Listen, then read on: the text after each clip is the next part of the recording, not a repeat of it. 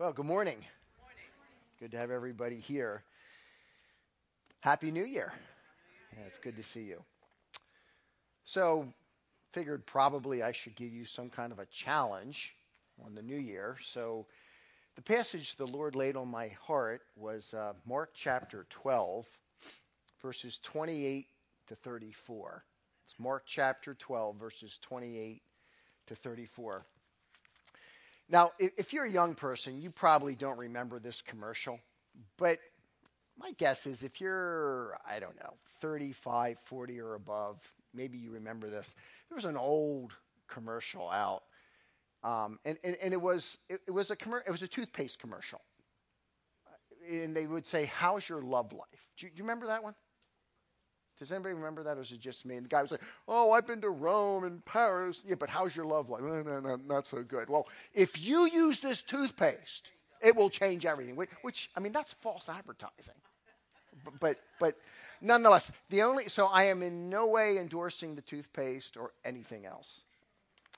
But my question for you is, how is your love life?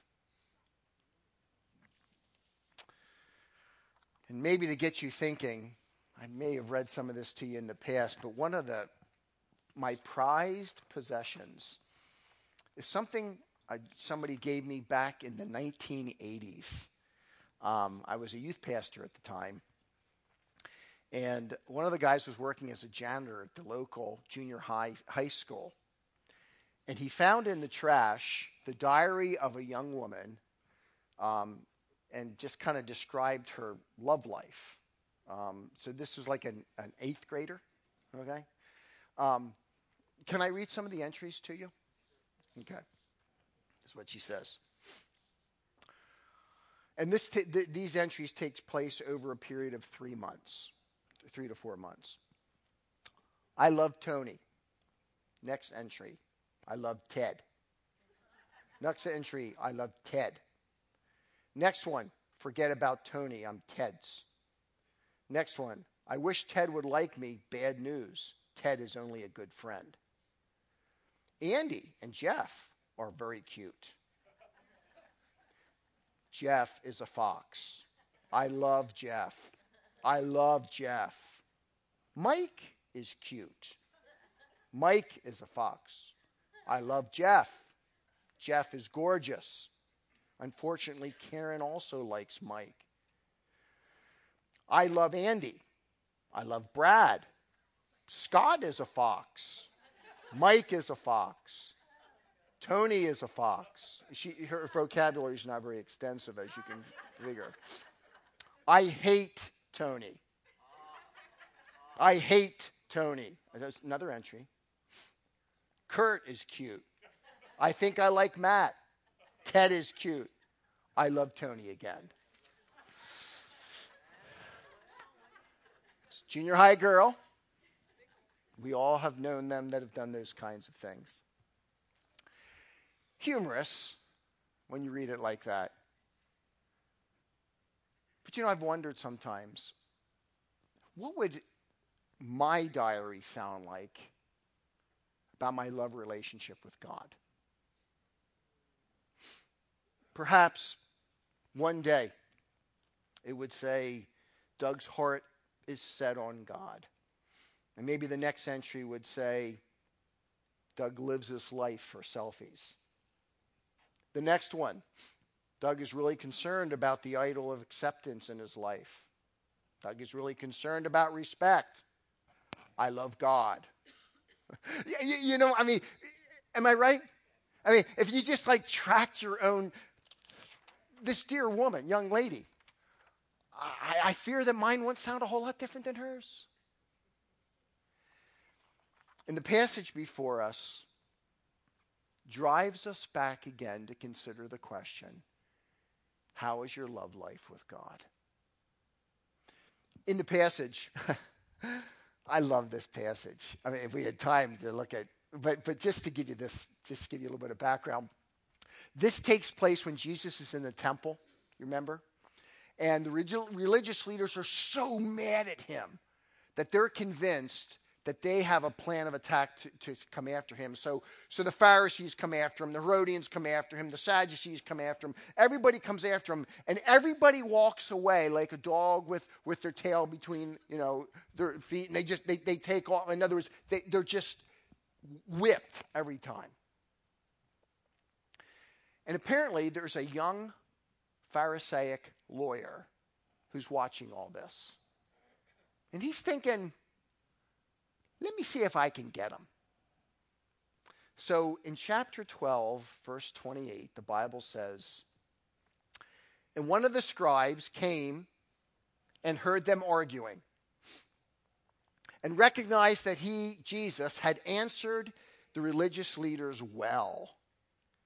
And so he asked him, and here's his question What commandment is foremost of all? So, so he's listening and he's saying Jesus wipes out the Sadducees and the, and the Pharisees as a whole and the Herodians and all these groups. But I'm going to kind of, I'm going to ask him what the greatest commandment is, see how he answers, and maybe banter with him a little bit. I'm ready. I'm young, but I'm ready to go. And Jesus says this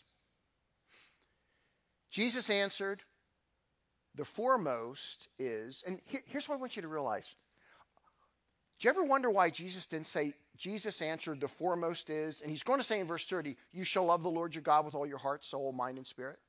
I mean, that, that's, that's what I'm expecting. If the young man says, What's the greatest commandment? I'm expecting Jesus to say, Love God. But that's not where he starts. Jesus says the foremost is this Hear, O Israel, the Lord our God is one Lord. And you shall love the Lord your God with all your heart, and with all your soul, and with all your mind, and with all your strength. Not a lot of wiggle room there, is there? The second is this you shall love your neighbor as yourself. There is no other commandment greater than these. So I, I want to take a few moments to unpack what Jesus says. The young man asks for a commandment, and Jesus gives him something more than a commandment. I think it's absolutely critical what Jesus does here. Here's what I would argue.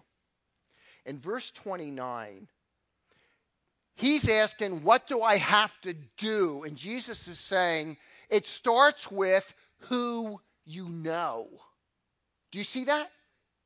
Hear, O Israel, the Lord our God is one Lord. And Jesus says, before we can talk about a commandment, how you should respond to God, let me tell you something about God. The only way the commandment makes any sense is number one, if there's only one God to whom you answer. The exclusivity of God. The Lord our God is one Lord. There's not two, there's not 20. Now, to us, that may make a whole lot of sense, but in the ancient world, that wouldn't have made any sense. Because in this ancient world, it is fine to have a whole host of gods at one time. And in one fell swoop, as he quotes from Deuteronomy 6, Jesus looks at this man and says, you, Let me tell you something. You're asking me for a commandment. I'm going to talk to you first about a relationship. There is only one Lord, there is only one God. Everything else is a broken cistern. Everything else is a waste. Nothing else compares to Jesus Christ. So, on the one hand, God is exclusively God. And number two, this exclusive God is ours. So there's both the exclusivity of God and the intimacy of God in the same moment. This guy is saying, Jesus, what do I have to do? And he starts with, Who is God? God is God alone. And God in his grace has covenant, has covenanted, covenanted, how do you like that for a word? Going to get to it. He has covenanted to be in relationship with the nation of Israel. You can't talk at the end of the day about doing something for God if you don't start with God. He is the one great God who has put himself in relationship with us. Hear, O Israel, the Lord our God is one Lord. Do you see that, folks? So, even for me to start out by saying, How's your love life? it's probably the wrong question. question should be, Who's God? Because you can't love one who you don't know and who hasn't entered into relationship with you.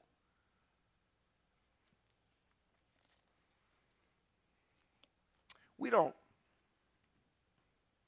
we don't, my guess is if I came to your home, I wouldn't see like a little idol in your home. You wouldn't come and say, "Oh yeah, that's that's our that's our local god right there." Oh, yeah, how about that? Or, you know, I mean, that would take me back. We don't we don't do that, do we? But we do have our idols, don't we?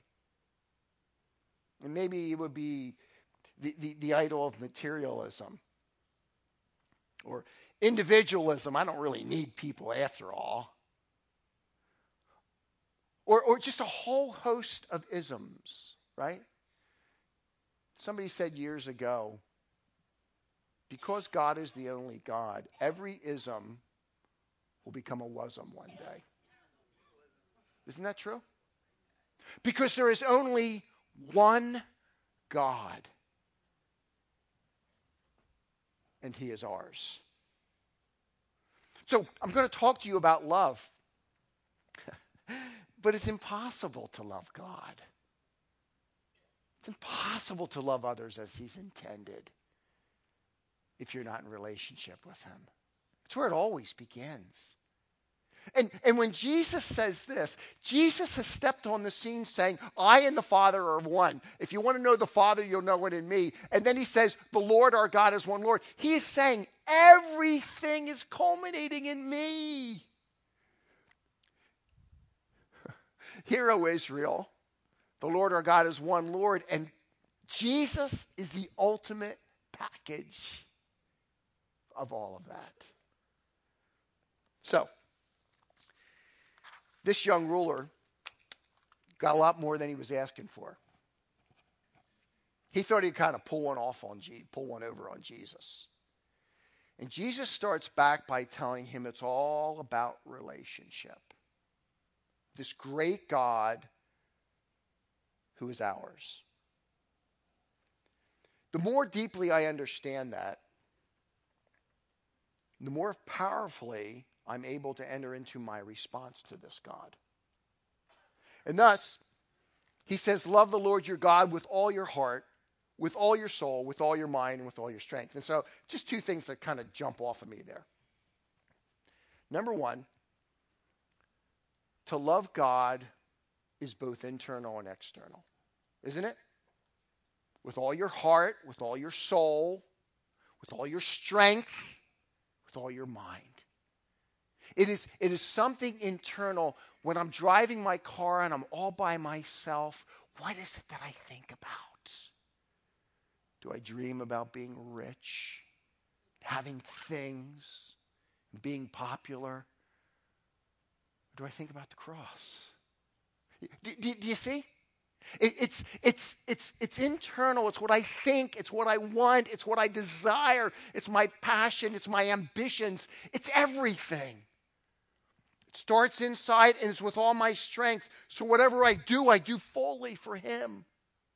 It's internal, it's external. And it is complete.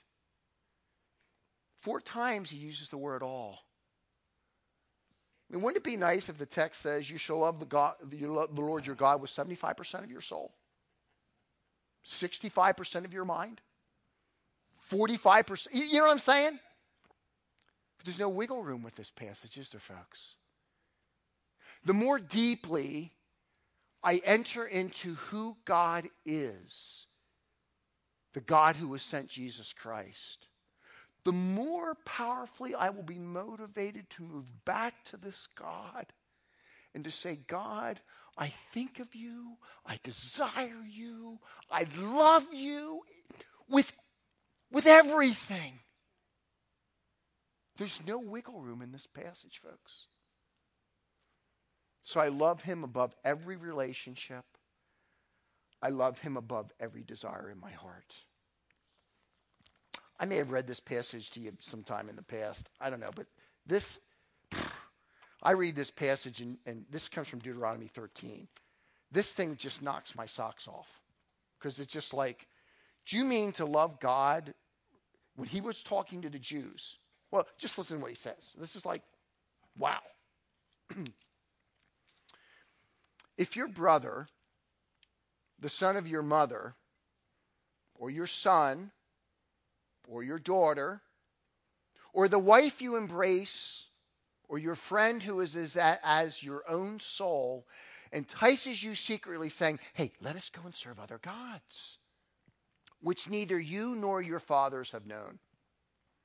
Some of the gods of the people who are round about you, whether near you or far off, from one end of the earth to the other. You shall not yield to him or listen to him. Okay, I got I get that one. I get that one. Nor shall your eye pity him. Okay, I kind of get that one. Nor shall you spare him, nor shall you conceal him, but you shall kill him. Now, I, I explain this in just a minute, so relax, okay? But I'm just saying, but you shall kill him. Your hand shall be first against him to put him to death, and afterward the hand of all the people. You shall stone him to death with stones, because he sought to draw you away from the Lord your God, who brought you out of the land of Egypt, out of the house of slavery. Does that set you back? Or is it just me? Do you read that and go like, oh, well, whatever? I read that and go like, holy mackerel. Do you mean they were told that the people that are closest and most precious to you, if they're trying to lead you away, that they need to be stoned and you're the one that throws the first stone? I mean, I, is that what it says? Now, we don't live under the Old Testament covenant. Praise the Lord, I get that one. But if you read Luke 14, Jesus will say, if anyone's going to be my follower, he's got to reject father and mother, wife, son, daughter, and those, and even his, his own life, if he's going to be my follower. So this is obviously not some practice we should be carrying out. Hey, that guy's not helping me. I'm going to like kill him. No, that's not the point. Here's the point. The point is in all of my relate. It was quite graphic there. The point is, in all of my relationships, I will always go with God and never go with another person against God. Even the people most precious to me. It isn't that the hardest? When one of my children say, Oh, dad, please. I'm really, Ugh. You know what I mean? As a father, I melt. But I can't. I have to always say what is the most loving thing to God because the most loving thing to God will be the most loving thing to them. But that's not easy. Is it easy? No, I look at it and I go, that's hard. It's deep, it's painful. But this text says to love God with everything inside of me means there can be no person before him, including those who are closest to me, ever. And even Doug Finkbeiner. I don't know who came up with the expression selfies. But isn't it easy to live life as a selfie? Hey, listen. I mean, some of my, a couple one of my daughters, I love her dearly, but man, she's just like selfie crazy. Yeah, and she's she's a wonderful young lady, and so, but but man, it's just like man, that's a lot of pictures of yourself, you know.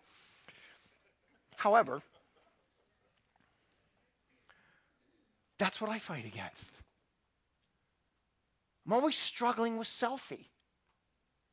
Doug this and Doug that, and look at me here and look at me there. To love God means I got to love Him above everything else, every person, including my own passions and desires.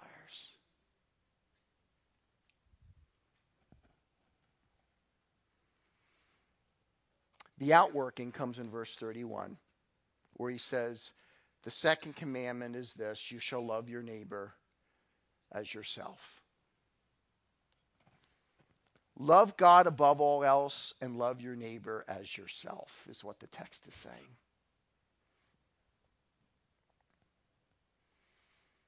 Here's how the Bible pictures it we love because what? He first loved us. It always starts with the Lord our God. Do you see that? Where God moves toward us. And then I move back toward Him by His grace through His Spirit. And then I love what He loves. And you know what He loves? He loves people. I, I may not know you personally real well, or maybe I know you, some of you better than others. Here's what I know God loves everybody in here. And for me to say, God, you have captured my soul by the gospel and I'm all about you, and I see somebody in here and I go like, oh man, what a pain in the neck. There's a problem, and the problem is not you, the problem is me. Do you see that? Because to love God is to love what God values. And God values people. And so Jesus gives the full picture.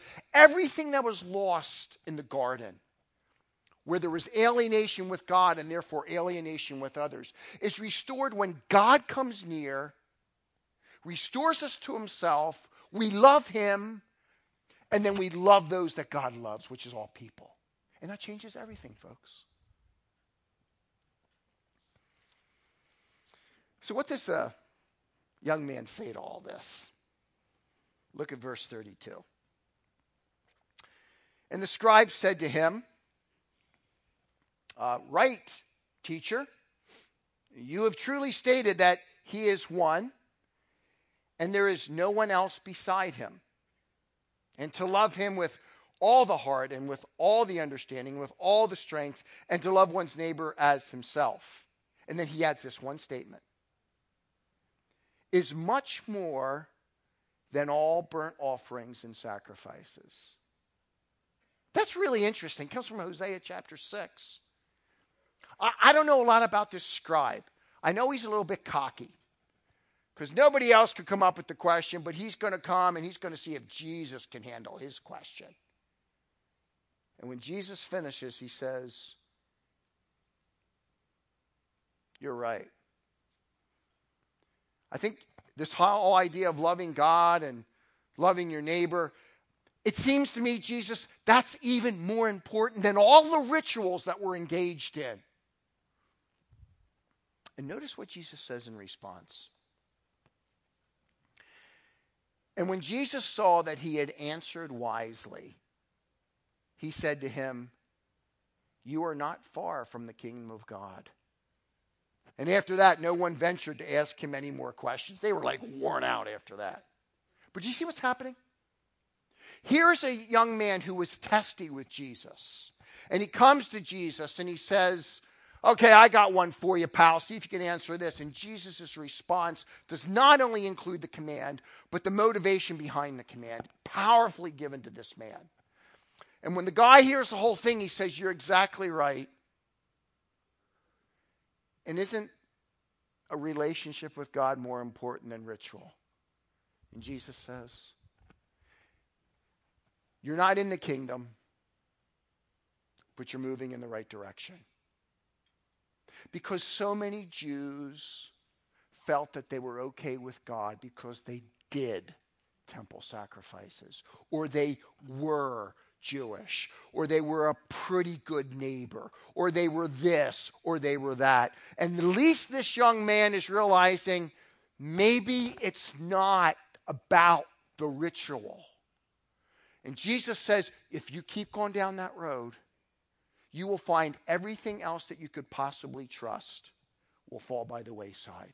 You will find out that loving God and loving your neighbor, which is absolutely critical, is something at the end of the day which you can never actually do. Which is exactly what Jesus does two chapters before this in Mark chapter 10, where there is a rich young ruler that comes to Jesus and says, What should I do to inherit eternal life? And by the time Jesus gets done with that man, the disciples say, Well, that guy's not saved, then who can be saved? And Jesus says, With people, it is impossible, but with God, all things are possible. And Jesus is laying before this young man ritual won't get you there, your effort won't get you there. Your pedigree won't get you there. Nothing will get you there. The command is something you must do. The command is something you can't do. Do you see? Jesus says, Let me do something much better. You must, but you can't. I did, and if you know me, I will make it a greater reality in your life. That's the gospel, isn't it? Does Doug Finkbeiner love perfectly? Eh, no. Ever? Eh, it's passing, possibly. Maybe. Right, that's right, that's right. Eh, my best day. Right, that's right, that's right. Right, but, but here's the difference I'm united to the one who did. I'm united to the one who has forgiven me. I'm united to the one who has given me of his spirit. And he says, Doug, you must, but you can't. I did. When you're connected to me and you're forgiven and you're my child, I will make it a greater reality in your life. It's why he says in Mark chapter 10 the Son of Man came not to be served, but to serve and to give his life a ransom for many. Doug, you can't. You must, but you can't. I did. I will die for you. And as you know me, I will transform you. So hear, O Christian, the Lord, our Lord, is one God. And he has manifested himself ultimately in the person of his son. Hear that. And this text is telling us this at the end of the day. Here's one statement for you. Here it is. To experience the wonder of God in Christ is to love God supremely and your neighbor equally. So, my question to you at the beginning was not quite fair. How's your love life? I guess a better question would be how deeply have you entered into the wonder of God? It's that hero Israel, the Lord our God is one Lord. It's all that stuff that the more deeply I enter into, the more I appreciate who God is and what He's done in the person of His Son, that just overwhelms me, folks. And the only thing I can do in response to all that is to say, Man, I love you. You get it all. I'll even love those people you love, Lord, if you help me. Isn't that how it's supposed to work? It's not, I'm going to crank it out. Like, I'm going to just start really loving. I'm going to start love. Phil, I'm going to start loving you. And Phil's an easy guy to love, but, but that's not where it starts. The more I enter into the wonder of God, Hear, O Israel, the Lord our God is one Lord. The more I enter into that, the more I'm motivated and empowered to respond to Him by giving it all and to loving what he loves. That's it. It's pretty simple stuff. It's impossible to do, but it's not hard to understand. And so we keep coming back to the one who has forgiven us, and we ask him to transform us by the Spirit. So, how's your love life? Well, if you're talking about how much he's loved us in the person of his son, it's off the charts. If you're talking, talking about how Doug Finkbeiner has responded to God, eh, it's a little sketchy sometimes. But I'm accepted in the beloved. God is for me in the person of his son. He is mine, not because of me, but because of him. And that moves me to love him and to love others. Father, we, we thank you for the simplicity of your word. It, it is, it's not hard to understand so, so often. It's just impossible to live out apart from your enabling grace. Would you, would you overwhelm us afresh with you? With the only God who has come near in the person of his Son to make us his own, that we might give back to him by loving him and loving others. Lord, would you continue that good work? We all need it. God, I think of how many people I need this passage with. Do your good work in our hearts, we pray.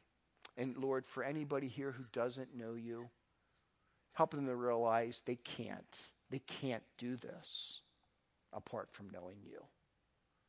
Thank you, Lord, for the, the hope that we have in the gospel.